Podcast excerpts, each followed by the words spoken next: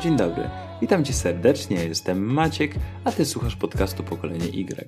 Usłyszysz tutaj wypowiedzi moje lub moich gości na temat zdrowia psychicznego oraz rozwoju osobistego dedykowane każdemu z tytułowego pokolenia Y, ale nie tylko. A więc zaczynamy.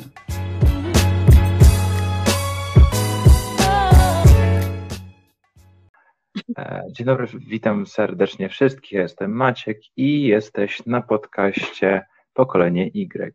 Dzisiaj jest ze mną specjalny gość, e, psychodietetyczka Zuzanna Wiatrawska.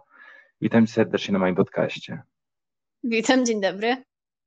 Jakbyś mogła opowiedzieć trochę o sobie i ogólnie o psychodietetyce, co to jest i, i, i E, no z, w cudzysłowie z czym to się je. Jasne. Więc jestem psychodietetyczką i certyfikowaną oczywiście Unii Europejskiej i zajmuję się psychodietetyką tak mniej więcej, jeśli chodzi o zaburzenia odżywiania, ale też ludzi, którzy po prostu się ładnie mówiąc poplątali trochę w tym wszystkim, bo jest bardzo dużo informacji i bardzo dużo różnych zasad. I niestety brzydko mówiąc, troszkę odbija. I tak. zajmuję się, no, no bardzo, zajmuję się właśnie tak pomocą też wyjścia z tych swoich własnych jakichś dziwnych przekonań, jakichś zasad, które nie mają sensu nawet, a też przede wszystkim właśnie tak zajmuję się pomocą tego połączenia, słuchania się ciała, połączenia głowy z naszymi potrzebami, z apetytem.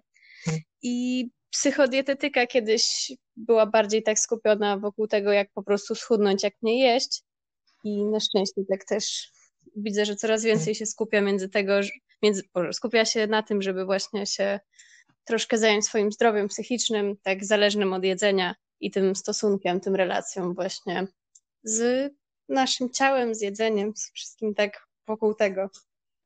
No okej, okay. myślę, że poruszymy to jeszcze bardziej później, ale chcę najpierw, żeby osoby słuchające Cię trochę bardziej poznały, więc zadam Ci kilka takich bardziej pytanie z prywatem, można powiedzieć. E, pierwsze to kraj lub kontynent, na który chciałabyś e, wyjechać lub na którym chciałabyś mieszkać. I dlaczego?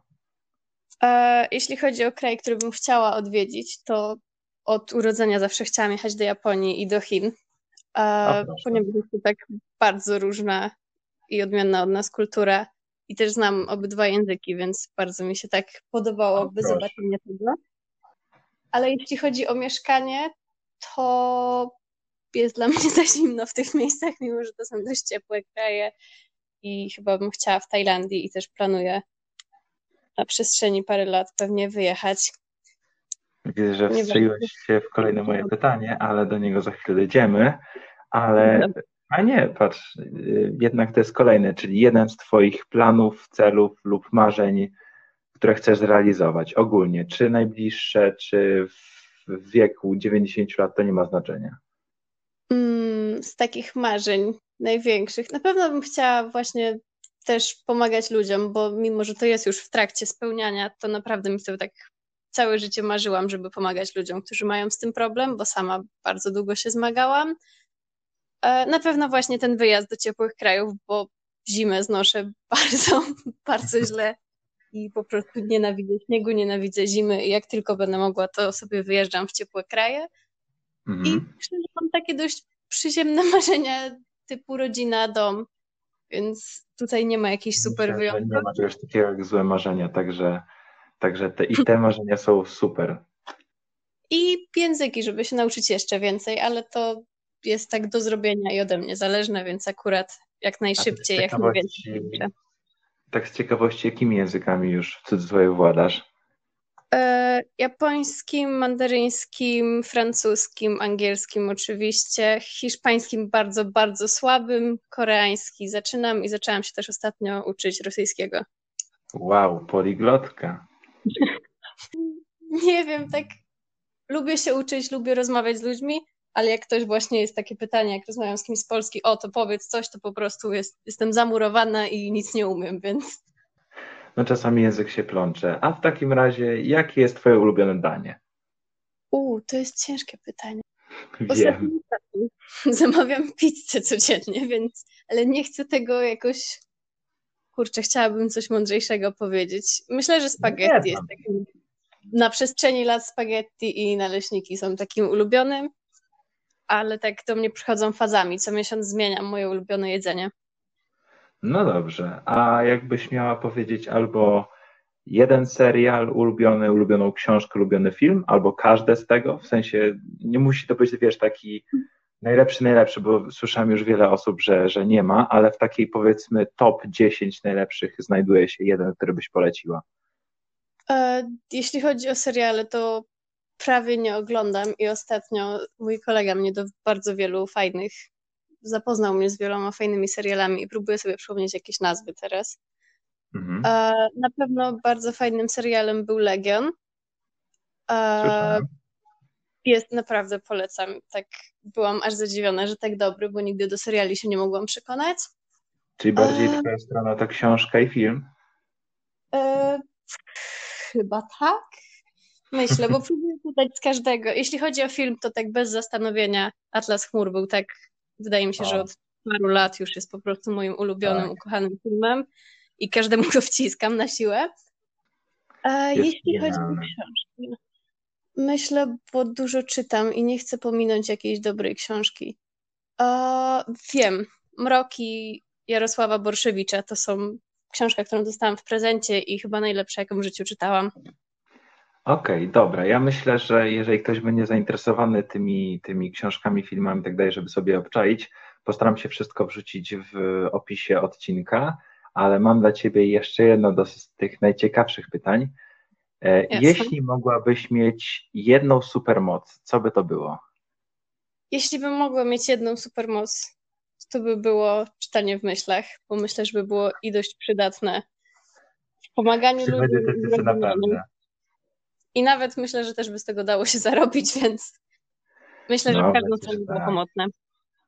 Okej, okay, dobra. To powiedzmy już e, pytając bardziej e, z, twoje, z Twojej tematyki, e, jakbyś mogła opowiedzieć oprócz tego, powiedziałaś już czym się zajmujesz, ale jakbyś miała wyjaśnić takiemu totalnemu lajkowi, czym jest psychodietetyka i jakbyś miała określić mniej więcej profil takiej osoby, która jest, e, w cudzysłowie, nadaje się na psychodietetykę. W sensie, jeżeli ktoś może zauważyć kilka symptomów u siebie, to że powinien skierować się mimo wszystko do psychodietetyka, bo w cudzysłowie to nie jest normalne, co się dzieje. Jasne. No to psychodietetykę myślę, że tak najłatwiej jest opisać komuś, tak zupełnie e, nie rozumie. To jest po prostu właśnie tak polepszenie tej relacji między ciałem a głową, tego połączenia. I mhm. bo naprawdę wielu ludzi ma z tym problem, wbrew pozorom. I myślę, że takim osobom, która powinna się zainteresować, to są osoby, które mają problem z wagą, z dietą, które właśnie się borykają od wielu lat, albo sumie nie muszą od wielu lat. Mogą się borykać nawet tydzień. Myślę, że to już jest wystarczająco. A osoby, które za dużo ćwiczą, osoby, które, nie wiem, mają napady obiadania się, które się głodzą, które po prostu to w jakiś sposób obniża komfort życia, bo nie ma co marnować czasu na jedzenie. Jest naprawdę o wiele więcej ciekawych rzeczy. Nie no, czas na jedzenie jest ważny, jedzenie jest ważne. świetny, ale nie, jest świetny, jak jest po prostu na czas jedzenia, oczywiście, a nie kiedy oczywiście. cały dzień. O, to jest też ważne, jeśli cały dzień na przykład myślimy o jedzeniu, o ćwiczeniach, jeśli mamy wyrzuty sumienia, to tak myślę, że warto się skonsultować nim, o ile to jeszcze nie są zaburzenia odżywiania, to żeby się też nie przekształciły coś takiego. Okej, okay. a jakbyś miała powiedzieć, jakie są najpopularniejsze zaburzenia odżywiania, e, no powiedzmy, z którymi ty się stykasz, bo miałem pytać w Polsce, ale powiedzmy, bardziej interesuje mnie twoja tak. praktyka. Ja też pracuję nie tylko z osobami z Polski, więc myślę, że mam dużo, bo jestem dwujęzyczna, okay. więc myślę, że też mam taką styczność, głównie z Polski, no bo wiadomo, w Polsce jest trochę mniej informacji, więc dużo ludzi szuka i hmm, tak trochę nie lubię dawać na to wszystko jakiejś takiej nazwy, bo koniec ja. końców sprowadza się to do po prostu ograniczania jedzenia i w jakiś sposób rekompensacji, czyli to mogą być wymioty, to mogą być ćwiczenia, niejedzenie i myślę, że szczerze mówiąc najwięcej problemu, tak w momencie, kiedy ja się uczyłam, to wiem, że najczęstsza była anoreksja, ale na ten moment to, z czym ja się spotykam, to jest pełno ludzi, którzy mają ortoreksję. mhm. czyli właśnie tak jedzenie tylko zdrowo, liczenie kalorii, makroskładników, ćwiczenia, no wiecznie jakieś... Dużo mnie ma problem, jeśli chodzi o ćwiczenia i właśnie nie, nie chcę schudnąć, tylko chcę mieć super mięśnie i wyglądać jak nie wiadomo kto, kto mm. pewnie sam tak nie wygląda jak na zdjęciach. E, jest dużo kobiet, które też są tak w fitnessie, ale w bardzo taki no, sposób po prostu właśnie, który tak nigdy nigdzie nie wychodzą na żadne imprezy, na żadne wyjazdy, bo mają swój jakiś tam rozpisany jadłospis i nie potrafią nawet na chwilę się zrelaksować. I myślę, że to jest właśnie najczęstsze taka obsesja związana ze zdrowym jedzeniem i z ćwiczeniami. No teraz to powiedzmy media społecznościowe bardzo w cudzysłowie pomagają temu zaburzeniu się rozwijać. To na pewno. E, ale zapytam Ciebie, bo wspomniałaś o tym, że sama przechodziłaś zaburzenia odżywiania i e, jak to u Ciebie wyglądało z jednej strony, a z drugiej strony zgaduję, że z tego powodu też zainteresowałaś się psychodietetyką, ale jakie jeszcze były powody E, dla których właśnie to psychodietetyka weszła na pierwszy plan i zaczęłaś zajmować się tym już na, na poważnie? E, myślę, że tak jak właśnie mówiłeś, to oczywiście miałam zaburzenia i przez bardzo długi czas, bo przez trochę ponad 10 lat, a to jest połowa, prawie połowa życia, jeszcze z czego pierwszych pięciu lat się powiedzmy nie pamięta. I no, oczywiście tuż po wyjściu to chciałam wszystkim powiedzieć, zmienić cały świat i wszystkim powiedzieć, że ej ludzie, wystarczy jeść, to jest naprawdę aż tak proste. Tak, to jest tak proste. Ale też oczywiście czytałam dużo takich, zawsze byłam zainteresowana psychologią, psychiatrią, też bardzo tak, bardzo duży obszar chemii też mnie interesuje i zaczęłam trochę zgłębiać to, ale psycholodzy muszę przyznać, że tak ostatnimi, jak ja chodziłam do psychologa, to to była tragedia, ale mam wrażenie, że jest coraz lepiej, coraz bardziej w Polsce też się otwieramy na to że to nie jest o jakiś psychol idzie do psychologa i to jest po prostu chora osoba. Już tak, też jest coraz więcej tak. Mhm. Tak, ta stygmatyzacja już schodzi, aczkolwiek co do zaburzeń odżywiania jest bardzo dużo takich, o, to jest po prostu bogata nastolatka i mężczyźni nie mają zaburzeń odżywiania i kobiety starsze też nie i po prostu się nudzi i jest naprawdę strasznie dużo tych przekonań takich raniących i przez to też ludzie nie chcą pomocy, bo myślą, że jest coś z nimi nie tak. I druga rzecz, że właśnie to, co mówię, to, co się najczęściej spotyka, to ortoreksja, a jest to promowane jako coś dobrego, bo na przykład z anoreksją, ktoś, kto wchodzi w anoreksję, świadomie w miarę powiedzmy, to on wie, że to jest niezdrowe, a za to mamy po prostu pełno jakiś, o, jest diety 1200 kalorii i same sałatki, więc denerwowało mnie to po prostu i stwierdziłam, że tak nie mogę siedzieć i patrzeć, jak wszyscy robią jakiś po prostu cyrk wokół siebie i swojego życia i sobie niszczą fajne lata, czy to no. młodości, czy starości. A jak to wyglądało u Ciebie? W sensie, jakbyś y, mogła chociaż część swojej historii opowiedzieć, żeby choć trochę osób też, y, jakby to powiedzieć, E, wyciągnęło z tego, bo może same są w którymś z tych etapów i mogą się w końcu obudzić albo po prostu e, zrozumieć, że właśnie mają te zaburzenia odżywiania. E, więc przede wszystkim chcę powiedzieć, że w każdym etapie czy momencie można wyjść i ja niestety nie zdawałam sobie z tego sprawy. U mnie zaczęło się taką typową, typową anoreksją, bo miałam bardzo ciężką sytuację, jeśli chodzi o tak życiową i przez to też wpadłam w depresję i też nie miałam aż tak dostępu do jedzenia. I to już się później potoczyło w ten sposób, że ja po prostu przestałam jeść, nawet gdy to jedzenie było, ta możliwość jedzenia była. A z czasem zaczęło się ćwiczenie, bo w sumie to skoro już i tak mało jem, to też sobie zajmę czymś czas i schudnę szybciej. Więc zaczęły wchodzić bardzo duże, mam wrażenie, że 3-4 godziny dziennie ćwiczeń. No. I też przy tym bieganie na przykład w środku zimy i nie pamiętam, który to był rok, ale pamiętam, że kurczę, teraz się zastanawiam, mhm. ale w mhm. którymś roku była taka naprawdę sroga zima i ja pamiętam, że wtedy biegałam w dwóch parach dresów i ciągle byłam przeziębiona, bo właśnie biegałam codziennie. I myślę, jak to poszło później, bardzo dużo schudłam przez pierwsze trzy lata. To był tak naprawdę spadek wagi. Nie podaję numerów, bo uważam, że to jest ani nieprzydatne, ani niepomocne, jedynie co może komuś zepsuć dzień. Ale no, dużo straciłam wagi i później to się zamieniło właśnie w ortoreksję. żeby jeść zdrowo i od tym samej odstępy trzy godziny, o tej samej porze zawsze. Skąd my to znamy? Tak, dosłownie wychodziłam z lekcji, bo jeszcze wtedy byłam w szkole. Wychodziłam z lekcji, żeby pójść zjeść o tej samej porze, e, co oczywiście dość duży miało wpływ na moje oceny i też skupienie się, bo przecież 10 minut przed już się stresowałam, jeszcze trzeba było tak, coś tak. udawać. A później miałam okres, w którym, jak to można opisać, nie jadłam prawie nic, bo wszystko było tak niezdrowe i przecież o to jest w plastik pakowane, a to jest w tamto i tak. już miałam taki poziom ortorekcji, że chyba jadłam tylko rano śliwki i jabłka i to było jedyne, co jadłam. A później też nie chcę opowiadać o wszystkich szczegółach, bo było dużo faz tego.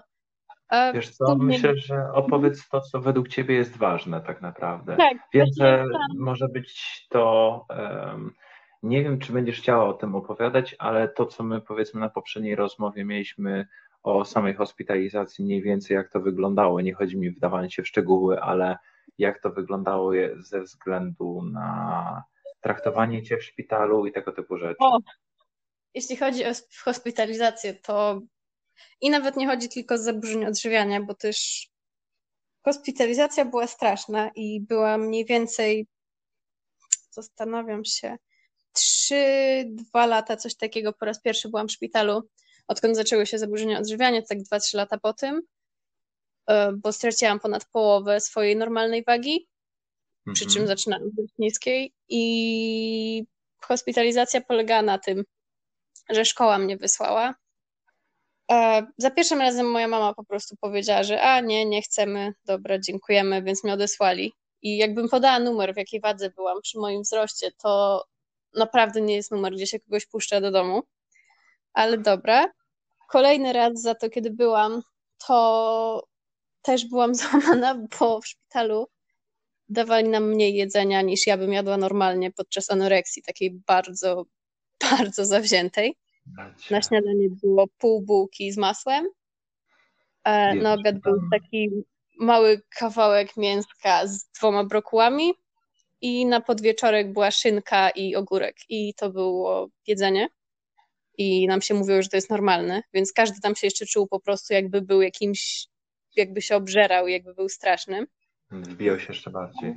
Tak, w szpitalu nauczyłam się też wymiotować, bo tak zazwyczaj się kończy, szczerze mówiąc, z o Jezu, nie wiem nawet ilu przypadków, ale tak powiedzmy, że na 60 osób, z którymi miałam konsultacje, to takie 50 solidne właśnie ze szpitala nauczyło się wymiotować. E, nie było żadnego kontrolowania, oczywiście można było spokojnie ćwiczyć po parę godzin wróciłam do szpitala w jeszcze niższej wadze. Aha. Więc nie polecam. I też pamiętam, że właśnie pierwsza rzecz, którą usłyszałam, bo stałam coś tam podpisując, e, zgodę jakąś, to usłyszałam, że usiąść gruba tam słowo brzydkie, bo nie wiem, no, o co chodziło, to była moja pani Tak, i też jeszcze jeśli chodzi o hospitalizację, to jedna, którą miałam styczność z a niestety próbą samobójczą to, to co usłyszałam. Lekarz mi miał zszywać rękę i to, co usłyszałam, że no trzeba było tego nie robić, nie bolało, jak się próbowałaś zabić, to teraz też możesz pocierpieć. I naprawdę traktowanie po prostu ludzi jak jakieś bydło w klatkach ja powiedzmy nie wiem, bo nie byłam parę lat. fizjoterapeutą i raczej bycia studentem fizjoterapii i obcowaniem ze szpitalem mogę to potwierdzić, że po prostu e, często personel wywala powiedzmy swoje smutki życiowe albo po prostu swoje niepowodzenia na, na, na pacjentów i robi to już często nawet nieświadomie z przyzwyczajenia, co nie jest tak, wcale usprawiedliwieniem. Myślę, że to są zmęczeni ludzie, aczkolwiek to jak przychodzą Myślę, że w takich miejscach musisz mieć pewność, że jesteś spokojny, że się zajmiesz kimś, a nie, że jeszcze komuś zrobisz jeszcze większe piekło z życia. Tak. I jeszcze mam przykład, ale to nie jest mój. Kiedy odwiedzałam przyjaciela w szpitalu psychiatrycznym, nie mieli miejsc, więc wszyscy spali na korytarzu, na ziemi. Chyba tak. było 20 osób. No, nie polecam. Zwróć się, że moglibyśmy przez godzinę e, wymieniać, co się dzieje w służbie zdrowia, ale, ale nie ma sensu, ponieważ. E, no, no, to nie są źli ludzie i na pewno ja w ogóle nie tak. mówię, że wszyscy są źli, bo zawsze się znajdzie ktoś cudowny, jakiś cudowny lekarz, cudowny terapeuta. Może miałam takiego pecha, ale też dużo słyszę historii i raczej to nie są historie zbyt dobre, jeśli chodzi o tą opiekę.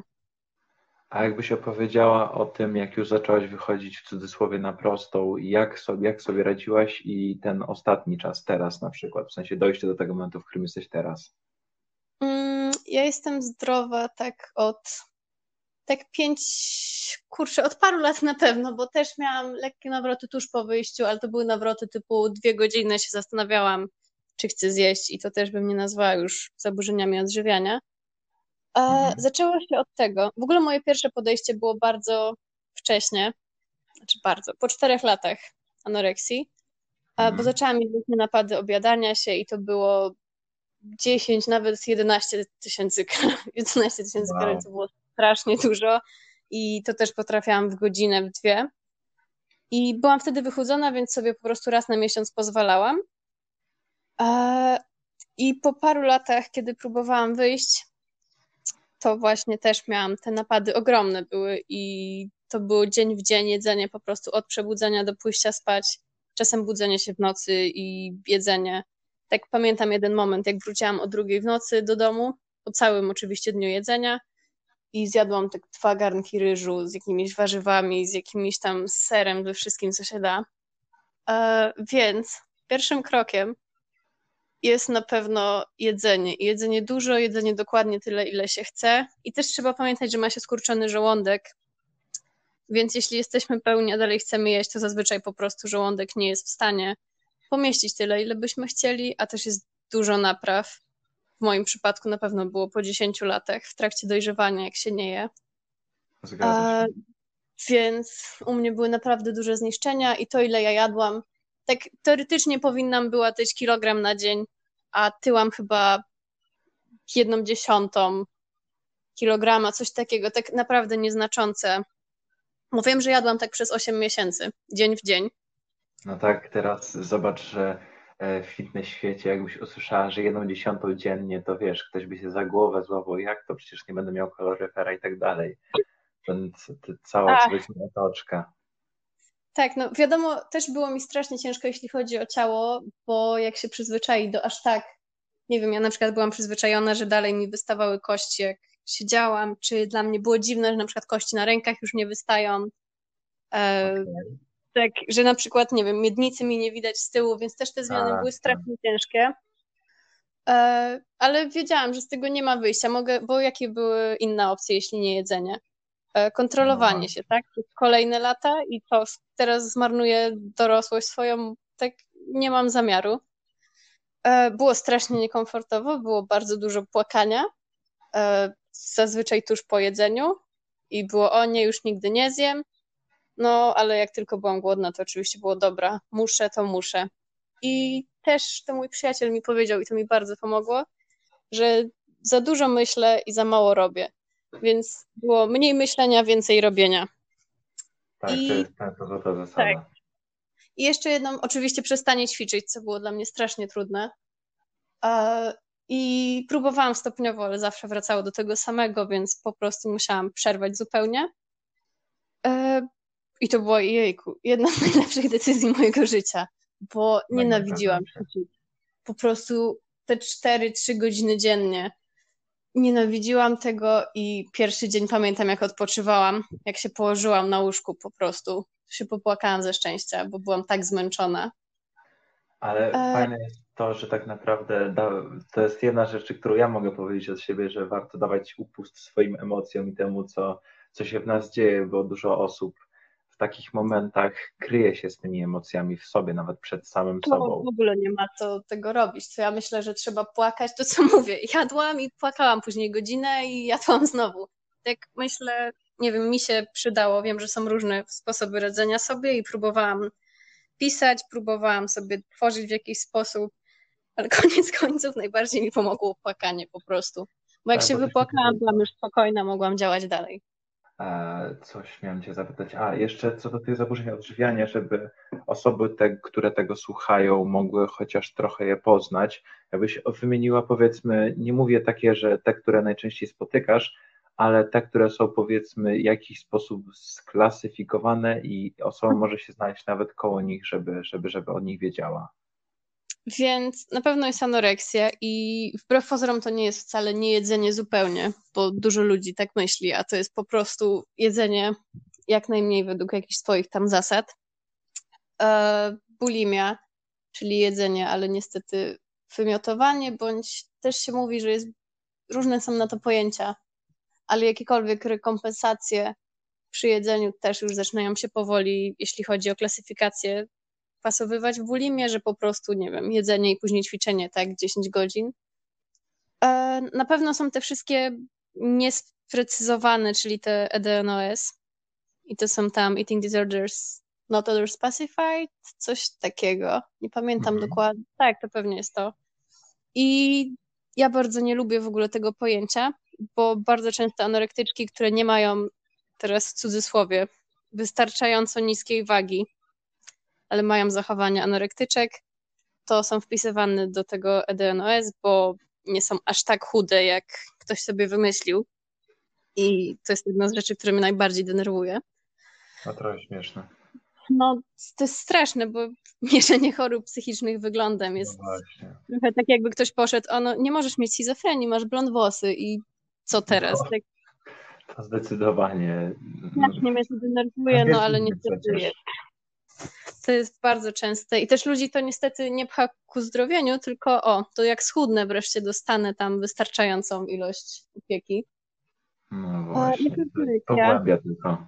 Mhm. Jest ortoreksja, czyli właśnie to, ta obsesja na punkcie zdrowia. To może być zdrowe jedzenie, może być, mogą być ćwiczenia, może być połączenie tych dwóch. E, I bigoreksja, która jest częściej u mężczyzn rzeczywiście statystycznie występuje i to jest właśnie ta obsesja na punkcie mięśni, kaloryfera, czy cokolwiek tam sobie ktoś wymyśli. Tak, idealnej sylwetki w tak zwaną fałkę, czy plażówki. Tak, idealną.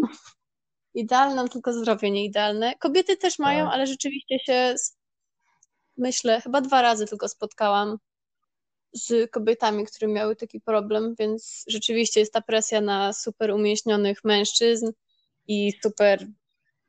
Teraz jest jeszcze gorsze, bo jak ja byłam chora, to były kobiety. Były super chude kobiety, ale teraz super chude kobiety, ale duży biust i duża pupa, tak? Bo tak, było tak. bardziej nieosiągalne, więc. Ech. No cóż zrobić. E, Myślę, ale... że tak, można to wszystko podpiąć pod restrykcyjne zaburzenia odżywiania i to jest po prostu ograniczenie jedzenia, czy nadanie jakichś zasad, wykluczenie jakichś składników i rekompensacja. I tak jak mówię, to nie muszą być wymioty, to mogą być ćwiczenia, to może być głodzenie się, e, leki przeczyszczające i tym podobne.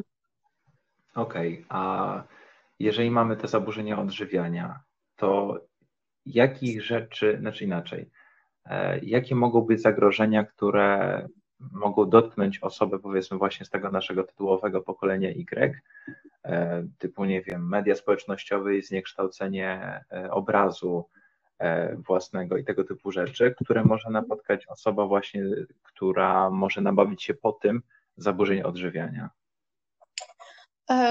Na pewno jak wiele osób, to bardzo zależy, bo niektórzy przed zaburzeniami, bo bardzo często w wieku nastoletnim się zaczynają, mają już dysmor, kurczę, jak jest po polsku, zaburzenie postrzegania swojego wyglądu.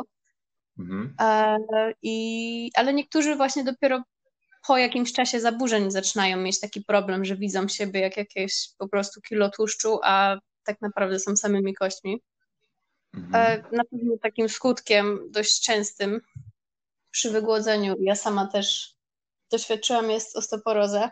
I teraz problem jest taki z osteoporozą, że ją się da zatrzymać, jak się leczy, ale jej się nigdy nie cofnie. Aha. Więc to jest naprawdę duży problem i nie można sobie udawać, że o, kiedyś się wyleczę i to przejdzie, bo ja na przykład mam dziurawe kości w środku i to nigdy nie będzie już takie samo. Mi się złamie kość po prostu jak, nie wiem, ktoś by skręcił kostkę, ja będę miała złamaną nogę.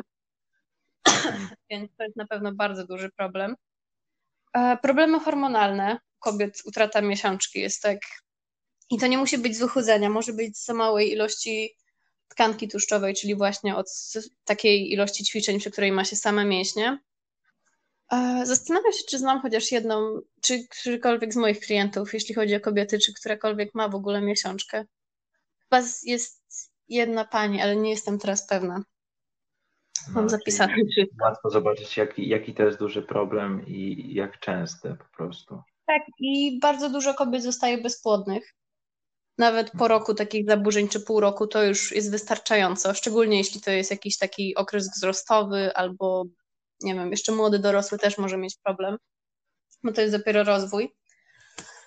E, oczywiście spadek libido u obydwu płci i bardzo często przez brak składników odżywczych, ale też izolację, ale też stres i to, co wszystko, tak powiem, wszystkie dobre rzeczy mhm. idące z zaburzeń odżywiania, bardzo często jest, pojawia się depresja.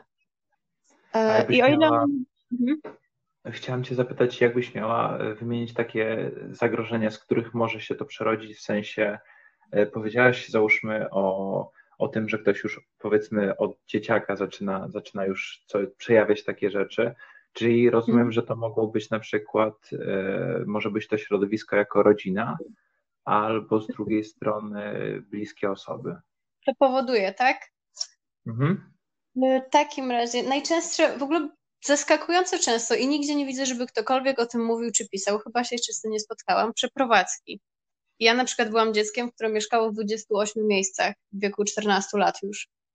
E, wow. E, czyli no powiedzmy, to nie była taka średnia, ale powiedzmy, że tam dwa razy w ciągu roku. Przeprowadzki, ponieważ ciało myśli, że migrujemy. A kiedy migrujemy, to się staramy ruszać jak najwięcej i jeść jak najmniej, bo nie ma czasu. Więc na pewno przeprowadzki, na pewno czynnik typu stres.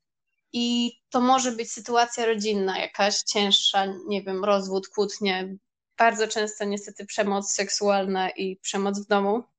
Mhm. Ja się z taką przemocą też zetknęłam i to na pewno był duży stres.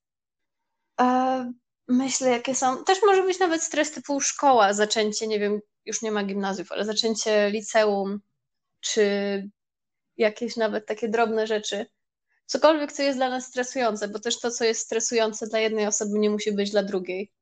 E, też jest genetyczne. mediów społecznościowych. Mhm. Tak, tak. Jezu, media społecznościowe. Bardzo. Chciałam dać na koniec, bo to jest po prostu A. wisienka na. E, jeszcze okay. chciałam powiedzieć, że czynnik genetyczny rodziców. Mhm. Moja matka miała bulimię, moja babcia miała bulimię, więc to też jest. E, ja pamiętam, że wracałam do domu i słyszałam po prostu, co moja matka robi i no też jest to, no nie oszukujmy się, można się nauczyć niektórych zachowań i później już nie da się z nich wyjść, tak? E, I właśnie media społecznościowe. Wszystkie super, mega nowe diety działające w jeden dzień, schudnij 10 kilo w tydzień. Promowanie, tak, takiego wyglądu, który, no umówmy się, nie jest osiągalny, a przynajmniej dla dużej większości, dla większości ludzi nie jest osiągalne to, co jest teraz promowane, jakiś wygląd po prostu. Ewentualnie też osiągalne nawet... tylko kosztem zdrowia. Tak, no kosztem zdrowia i też nie na zawsze, bo jest, ciało wytrzyma jakiś czas, niektóre 10 lat, niektórzy 5, ale w końcu i tak to nie będzie do utrzymania.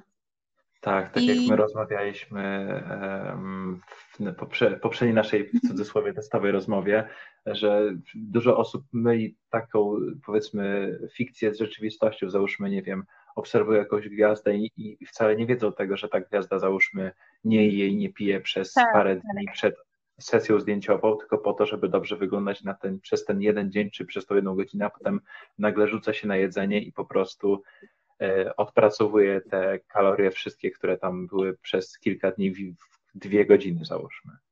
Tak, i też sesje zdjęciowe na przykład robi się po prostu rano, kiedy jest ktoś tuż po wstaniu i się nie je z rana. Też każdy wygląda inaczej przed jedzeniem niż po.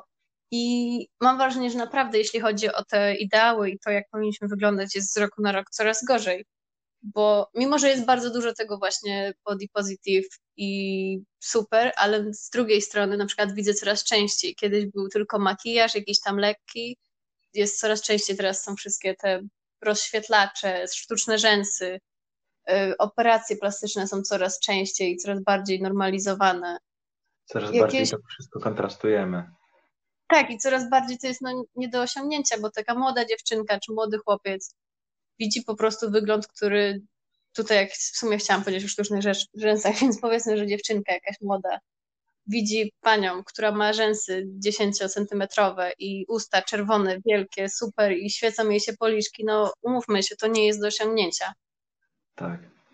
I tak samo właśnie z wszystkimi kulturystami, to co się widzi, ludzi na siłowni po 10 godzin, żeby wyglądali po prostu jakoś, to nie jest warte tego. To nie, nawet nie. godzina na siłowni nie jest warta, bo można by było spędzić czas na rozwoju siebie, a i tego, co będzie w głowie i zostanie, a nie po prostu o, wcisnę się w ten i w ten rozmiar, czy nie tak. wiem, przez nawet... 5 minut ktoś się spojrzy i pomyśli, że mam fajny kaloryfer. To naprawdę nie jest warte nie jest warte i nawet jeżeli zobaczymy, że po prostu, nie wiem, trzy godziny na siłowni może nas czasami bardziej wykoślawić e, psychicznie niż, niż nam pomóc. Zamiast tego wystarczy godzina jakiejś aktywności, która da nam powiedzmy e, poczucie przyjemności i, i poczujemy się z, powiedzmy zdrowsi i potem te dwie mhm. godziny na coś, co też nam da przyjemność po prostu.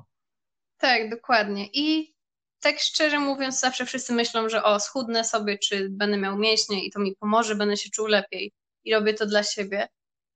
I naprawdę nie uważam, że myślę, że takie 90% ludzi po prostu chce dla innych i może sobie wmawia, może wie, ale jest tak naprawdę chcą po prostu być zaakceptowani i przez siebie, i przez otoczenie, a to, co się dzieje przy tych wszystkich dietach i ćwiczeniach, że ma się coraz bardziej zaburzone spojrzenie na siebie i nigdy nie jest wystarczająco, więc tak naprawdę czują się tylko coraz gorzej. Okej. Okay. E, mam też pytanie o jedną rzecz, bo powiedziałeś, że podróżowałaś trochę i nabrałaś takiego doświadczenia właśnie powiedzmy spoza granic naszego kraju. Jakie różnice takie powiedzmy główne mogłabyś wymienić albo opisać po prostu jak ty to widzisz, jaka jest różnica między powiedzmy wielka rozgrywka polska kontra reszta świata? I... E, myślę, że po pierwsze nie ma już czegoś takiego, przynajmniej w większości Stanów i myślę, że już w Europie też coraz bardziej, coraz częściej się odchodzi od tego, to co mówiłam wcześniej, to EDNOS, że to jest anoreksja, tylko jak jesteś też w cudzysłowie niewystarczająco chudy, tak, bo to jest bardzo szkodliwe dla takich osób, które mają też takie samo zagrożenie życia. Mhm. Osoba zawał może za przeproszeniem umrzeć nad ubikacją, a ktoś mówi, że o nie, nie jesteś wystarczająco chudy i w Polsce tylko to. E, w Polsce raz sama chciałam pójść do szpitala i miałam tylko lekką niedowagę, więc zostałam odrzucona. E, I myślę, że najważniejszą rzeczą, która tak odróżnia właśnie nas od może nie reszty świata, ale od większości, e, jest sama metoda wychodzenia, bo w Polsce jest bardzo dużo mówienia o jedzeniu emocjonalnym, czy jedzeniu dla komfortu, czy dla skrzywdzenia siebie, czy jakkolwiek to nie wychodzi. Wy, nie wiem, mam bardzo dużo kontaktu z ludźmi ze Stanów i z Niemiec i to, jak tam jest postrzegane i to, co widzę, że działa i co jest powodem, to jest po prostu wygłodzone ciało. Okay. I jest się głodnym, no tak jak mówię, ja jadłam cały czas i po prostu przestałam, więc nagle nie jem emocjonalnie, nagle nie jem z nudów, tak co się stało i czemu wszystkie osoby, z którymi pracuję, nagle po jakimś czasie, kiedy zaczynają jeść, to nagle nie jedzą emocjonalnie. Czyli to to powiedzenie tak, twojego znajomego, tak? Po... Czyli to, że nie przemyśleć to, czy jemy emocjonalnie, czy, czy nie, czy tylko po prostu dawać jedzenie swojemu ciału tyle, ile tak, potrzebuje. Tak. Po prostu jest, bo to, co też mówiłam właśnie na rozmowie próbnej, że nikt się nie zastanawia, ile, jak idzie do talety, ile ma po prostu moczu z siebie oddać, tak, tak trochę tak. kolokwialnie muszę. Ale nikt tego nie mierzy, nikt się nie zastanawia, mm, a może idę do talety z nudów, a może to z jakiejś emocji. Nie, po prostu się idzie, załatwia się sprawę swoją i idzie się dalej z życiem, a tutaj jakieś rozmyślanie, jakieś psychologiczne rozpisywanie. E, ja miałam bardzo dużo, że to przez rodzinę, że to zwrócenie uwagi, i koniec końców to było głodne ciało, żołądek, po prostu potrzeba jaka jest energetyczna, bo to jest deficyt kaloryczny. I potrzeba jest tak duża, że żołądek nie może tego pomieścić. Więc wysyła nie tylko głód fizyczny, ale też psychiczny. I to naprawdę jest proste i wystarczy, zamiast tutaj sobie rozpisywać, czy to jest głód taki, czy nie taki, po prostu zjeść i będzie się miało z głowy. No, Moja rada. Myślę, że naj, naj, naj, najprostsze, ale coś miałem. W takim razie, jak już powiedzieliśmy w tym oczywiście cudzysłowie Polskę kontra resztę świata, e, jakie panują najczęściej stereotypy na przykład osób, które do ciebie przychodzą, a skarż, uskarżają się, znaczy uskarżają się, co ja po prostu myślą, że mają zaburzenia odży odżywiania, a też mają wpojone jakieś stereotypy po prostu, które panują w Polsce, które powiedzmy są mhm. często krzywdzące albo po prostu zupełnie niesłuszne i są mitami. Jakie to są? E, bardzo dużych i takich myślę, że jest krzywdzące, dlatego że po prostu ludzie nie proszą o pomoc, bo jest duży stereotyp, że zaburzeń odżywiania mężczyźni nie mają, tak? Mężczyźni nie tak. płaczą, mężczyźni nie mają problemów, mężczyźni są silni, więc oni no, gdzie mężczyzna z zaburzeniami odżywiania, więc bardzo dużo niestety czeka. I to mnie tak denerwuje, po prostu nienawidzę tego tematu, że się wmawia jakieś głupie, nie wiem, ideały, czy jak to nawet nazwać, głupie po prostu przekonania. Więc mężczyźni się czują straszny wstyd. Bardzo często ludzie do mnie dzwonią i po prostu wstydzą się odezwać, że o, tak, jestem mężczyzną i mam taki problem. Tak, to jest naprawdę to jest bardzo duży wstyd. bo jednak to mm. bardzo często występuje. Tak. E, jeśli chodzi też bardzo dużo ludzi ma problem z wiekiem, że w pewnym wieku już no, nie ma prawa mieć zaburzenia odżywiania, nie wiem, więc głupio się leczyć, tak? Mam 40 lat, mam od 20 lat zaburzenia, no to nie to będę się teraz leczyć. tak? To jest strasznie głupie. Mhm, tak. I też jest bardzo, w Polsce, to też jest jeszcze trochę nawiązując do poprzedniego pytania, e, w Polsce przez to, że się nie leczy w pełni, właśnie nie pozwala się ludziom przytyć, nie pozwala się ludziom jeść, tyle, ile by chcieli, ile by, ile by ciało potrzebowało, to dużo ludzi rzeczywiście całe życie musi to kontrolować.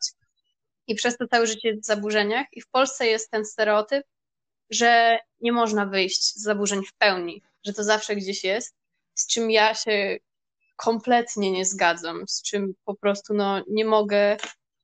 Nie wiem, gdybym ja usłyszała, że nie mogę wyjść z zaburzeń odżywiania, mogę tak trochę wyjść, ja bym nie próbowała, bo nie warto. Tak będzie to samo, tylko będę grubsza. Gdzie tutaj jest tak, pozytyw, tak? Więc to jest strasznie niedobry. Próbuję właśnie tak ludziom wszystkim, którym się da, przekazać, że to nie jest nie do wyjścia. Jak, źle, jak coś się zrobi źle, wiadomo, że będziesz dalej chory. Ale jeżeli naprawdę te wszystkie swoje strachy, jakieś zasady złamiesz, to to jest do zrobienia, a w Polsce niestety zawsze chyba. Wydaje mi się, że to jest nawet w w szpitalach się mówi, jak się przyjmuje osoby chore, że nie da się wyjść, tylko możesz trochę być w lepszym stanie. Więc nie polecam po raz 16 dzisiaj. Um, jeszcze myślę, jakie są takich typowych. A też jest bardzo duży, że o, mam zaburzenia krótko, więc jeszcze się nie muszę leczyć. I że tam rok zaburzeń czy dwa, to nie muszę aż tak wychodzić. To jest nieprawda, bo każde ciało reaguje inaczej i może jedno będzie mniej zniszczone, ale drugie za to, nie wiem, znam dziewczynę, która rok była chora i ma arytmię, ma problemy z sercem, omdlenia, ma osteoporozę prawie na takim poziomie jak ja po 10 latach. Tak, nie wiemy, co się dzieje w środku, a się mówi, że o, tak krótko to nic się nie stało, to nie muszę tyle jeść, to nie muszę odpoczywać, nie muszę się jeszcze leczyć, jestem za młoda, jestem za stara. Wszystkie te takie jakieś dziwne nie wiadomo skąd wzięte. Okej, okay, a jakbym powiedział tak, że załóżmy osoba już e, chce, e, znaczy już, już chce zacząć mhm. tam działać, e, to jest załóżmy, ma duże problemy z, z, własnym ciałem jako z akceptacją tego. Albo z drugiej, z drugiej strony osoba się objada mhm. i ma bardzo duże problemy. Ty mocno działasz w strefie body positivity. Jakbyś mogła opowiedzieć, co to jest i znowu w cudzysłowie, z czym to się je, E, i poleciła powiedzmy co najmniej jedną osobę, którą można zobaczyć załóżmy na Instagramie czy, czy, czy, czy w mediach społecznościowych, żeby te osoby mogły zobaczyć, że tak naprawdę da się i, e, i, i nie hejtowały tak samych siebie po prostu. Tak. E, jeśli to tak trochę podzielę mhm. na dwie części, bo jeśli chodzi o ten body positivity, czy tam nie wiem, ciało pozytywność na polski, chociaż nie za bardzo lubię tą nazwę, to jest po prostu akceptacja. To nie musi być takie, o mój Boże, jestem najlepszy, uwielbiam siebie. Też nie lubię, kiedy to idzie w drugą skrajność i teraz mam wszystkich gdzieś, bo ja jestem cudowny. Myślę, że ta taka akceptacja siebie jest tak najlepszym i szczerze mówiąc, tak po prostu nawet ignorowanie na początku tego, jak się wygląda. Okej, okay, wyglądam, przynajmniej czuję się, jakbym wyglądał źle, ale no co zrobię? Będę znowu chory? No nie. E, I jeśli chodzi o to, jak to zacząć, znaczy jak zacząć, jak zacząć siebie akceptować, bo początki są bardzo ciężkie. E, myślę, że te myśli nie tyle co ignorować, tylko nie dawać im mocy. Bo kiedy nie dajemy mocy danej myśli i emocji, to one przestają przychodzić, bo mózg widzi, że ich nie wykorzystujemy. Czyli na przykład kiedyś było, o, wyglądam grubo, to nie będę jeść kolacji, a kiedy uczysz swój mózg, o, czuję się grubo i tak muszę jeść, to ta myśl nagle nie ma znaczenia i ona nic nie daje i nie jest potrzebna, nie jest wykorzystywana. I jeśli notorycznie będzie się, nic nie będzie się właściwie robić, nic nie będzie wynikało z tej myśli, to one rzeczywiście przestają się pojawiać, bo nie mają sensu, tak? Mózg widzi, że się ich nie używa. E, I myślę, że właśnie też dużą pomocą jest zobaczyć kogoś na mediach społecznościowych, czy też najlepiej mieć znajomych, ale w Polsce ciężko Niestety. jest w sumie znaleźć. E, takich naprawdę nie znam. Znam ludzi grubszych, ale są ludzie przykryci po prostu i zawstydzeni no tak. sobą, co mi serduszko. E, myślę, że właśnie w takim razie, jako że jest tutaj cięższy dostęp, to fajnie jest na Instagramie czy gdziekolwiek tam się chce poszukać sobie ludzi, którzy mają jakiś podobny wygląd, podobną wagę, podobne mniej więcej właśnie tak rozłożenie też tłuszczu, bo kiedy też widzimy, że to jest normalne, że to nie jest jakieś straszne, że o, tak, kobieta czy ten mężczyzna jest grubszy, to jest obleśny, tylko widzimy, o, jest grubszy i czuje się dobrze, jest grubszy i nie wiem, fajnie się ubrał. Czy ma coś więcej sobą do zaoferowania niż tylko to? Ja osobiście to na chwilkę. E, osobiście polecę, mhm. chyba e, to się nazywa konto Okiem Fizjoterapeuty z, wiadomych moich tam zainteresowań. I tam właśnie mhm E, dziewczyna dobrze pokazuje. Chyba też właśnie e, ciało pozytywne czy body positivity, ale, ale po prostu zupełnie się tym nie przejmuję i, i, i każdemu, każdego zachęcam właśnie, żeby spojrzał na ten profil. To jeśli chodzi o moje jakieś polecenia, e, z polskich jest konto Jestem i podkreślenie pozytywna. I to też jest dziewczyna po zaburzeniach odżywiania i bardzo fajnie opowiada o tym wszystkim i też właśnie pokazuje swoje ciało nie ma tej idealnej klepsydry i wychudzonego brzucha, tak? Tylko wygląda jak człowiek to, to normalny. I jeśli chodzi, tak jestem teraz, ostatnio znalazłam, jestem po prostu oczarowana, jest e, takie konto Charlie Ann, to się tam pisze przez CH i 2N i to też jest bardzo fajna osoba, jeśli chodzi o ten taki body positivity bardzo pokazuje, ale też podoba mi się, bo ona rzeczywiście odciąga od wyglądu trochę to.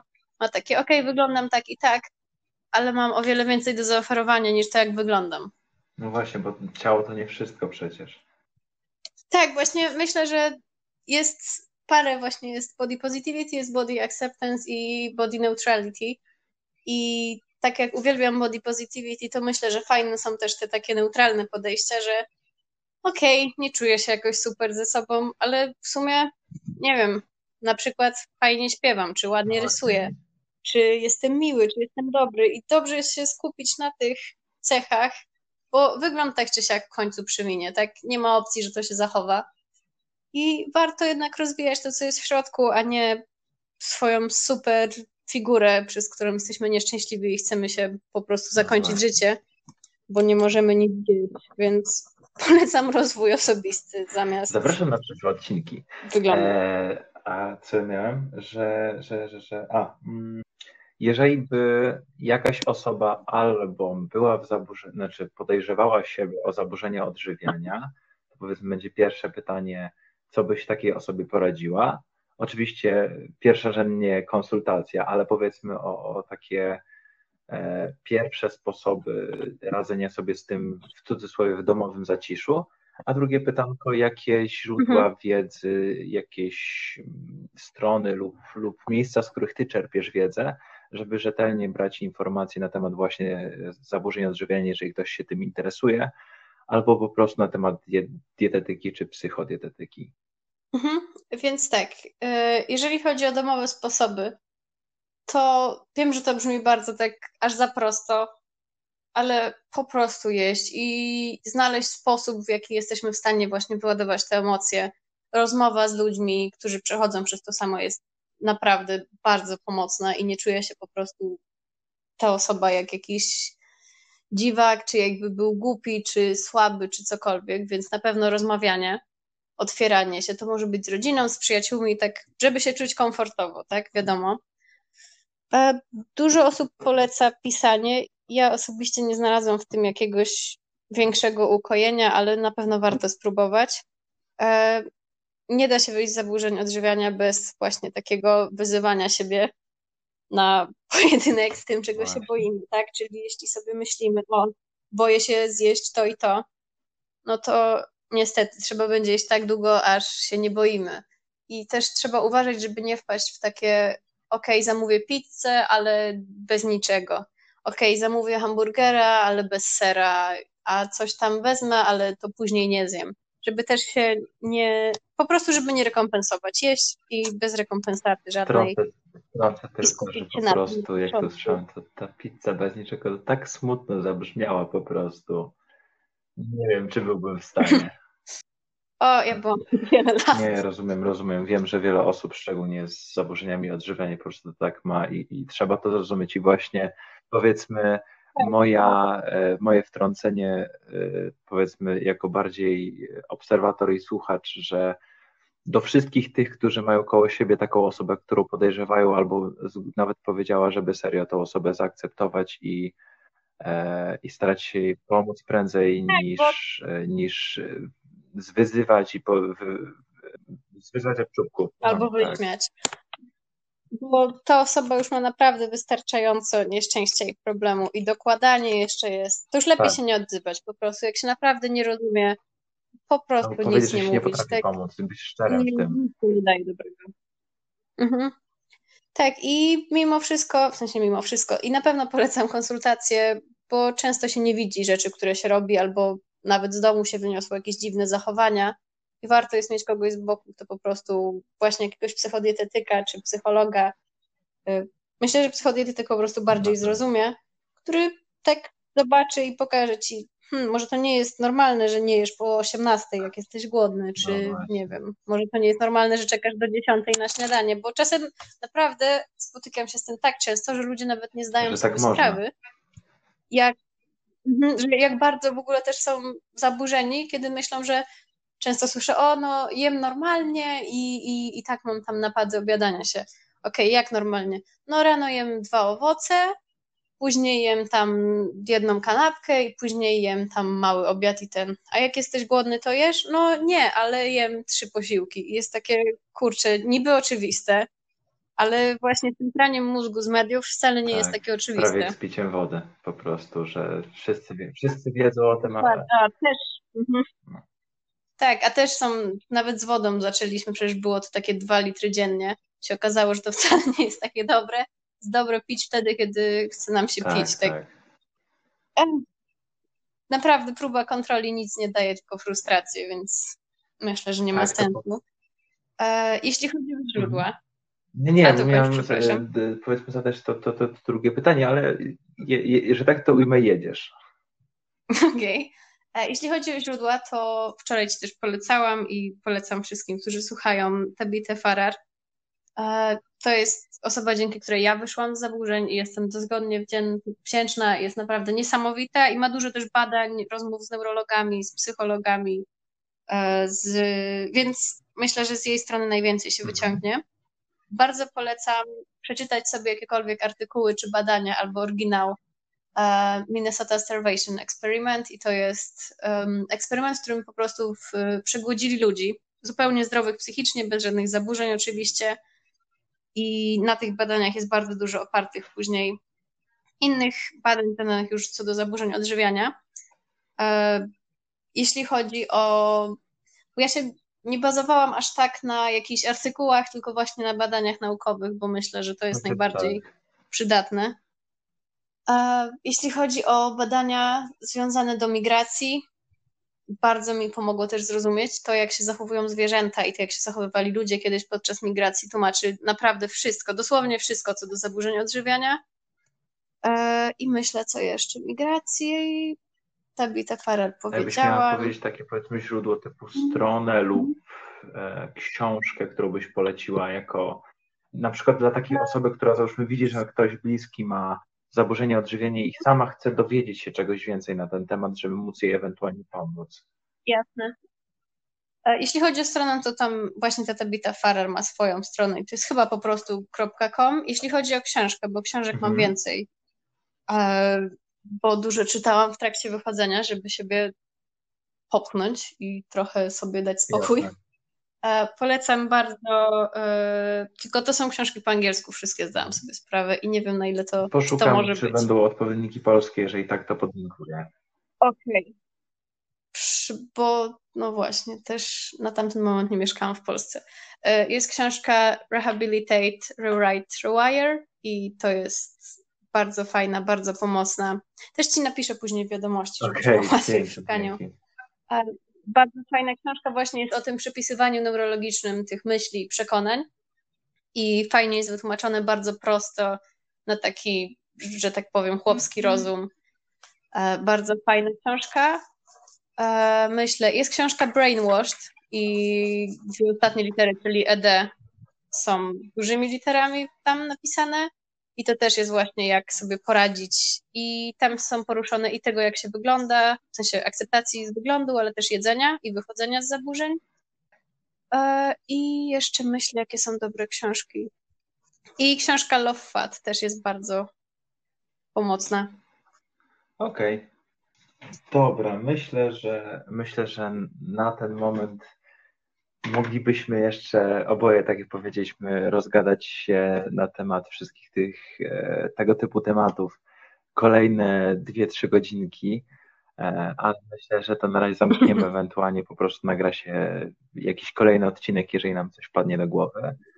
E, ja Ci bardzo dziękuję za, za to, że podzieliłaś się swoimi doświadczeniami i wiedzą, ale chcę, żebyś jeszcze powiedziała, gdzie można Cię znaleźć, jeżeli ktoś by właśnie chciał zobaczyć polską ciało pozytywność i ewentualnie umówić się, bo jak rozmawialiśmy, ty prowadzisz praktykę zdalną, więc to nie ma znaczenia, gdzie może, możecie znaleźć.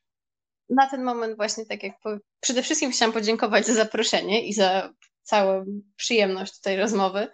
E, jeśli chodzi o znalezienie, to na Instagramie Głodna Wolności, Głodna Podkreśnik Wolności i tam w sumie dużo ludzi do mnie pisze w wiadomościach i stąd mhm. wychodzi całe, że tak powiem, później konsultacje. E, jest też, można się zgłaszać na maile i to jest e, Zuzana przez jedno N, Piotro małpa gmail.com i też na numer telefonu można dzwonić i to jest 695 282 801 i tak jak mówię, na ten moment prowadzę zdalne, ale też jeżdżę do ludzi, jeśli ktoś woli po prostu się twarzą w twarz spotkać. Czyli jedna, jest sporo, sporo tych możliwości kontaktu, także jak ktoś, ktoś jest zainteresowany, to nie ma wymówek, tylko niech się kontaktuje. E... tak, myślę, że warto jak najszybciej wyjść i się zacząć korzystać no właśnie, sobie z życia. Nie, nie ma co, co marnować czasu na, na cały czas atakowanie samego siebie, zamiast po prostu żyć, cieszyć się życiem. Dokładnie. Akurat y, patrzę, że nam styknęła godzina. Mam nadzieję, że ktoś dotrwa do tego momentu. Jeśli dotrwał, to dziękuję Ci za uwagę. A Tobie dziękuję, dziękuję bardzo za, jak powiedziałem, całą wiedzę i doświadczenia, bo po prostu myślę, że to będzie bardzo, bardzo, bardzo cenne. Szczególnie wszystkie te rzeczy, które różnią nawet Polskę od, od w cudzysłowie reszty świata i tego, że tak naprawdę ktoś nie musi żyć z tym do końca, do końca życia, tylko może z tego po prostu wyjść. E, tak. I dokładnie. mam nadzieję, że do usłyszenia w następnym odcinku. Ja również mam nadzieję. Do usłyszenia. Do widzenia.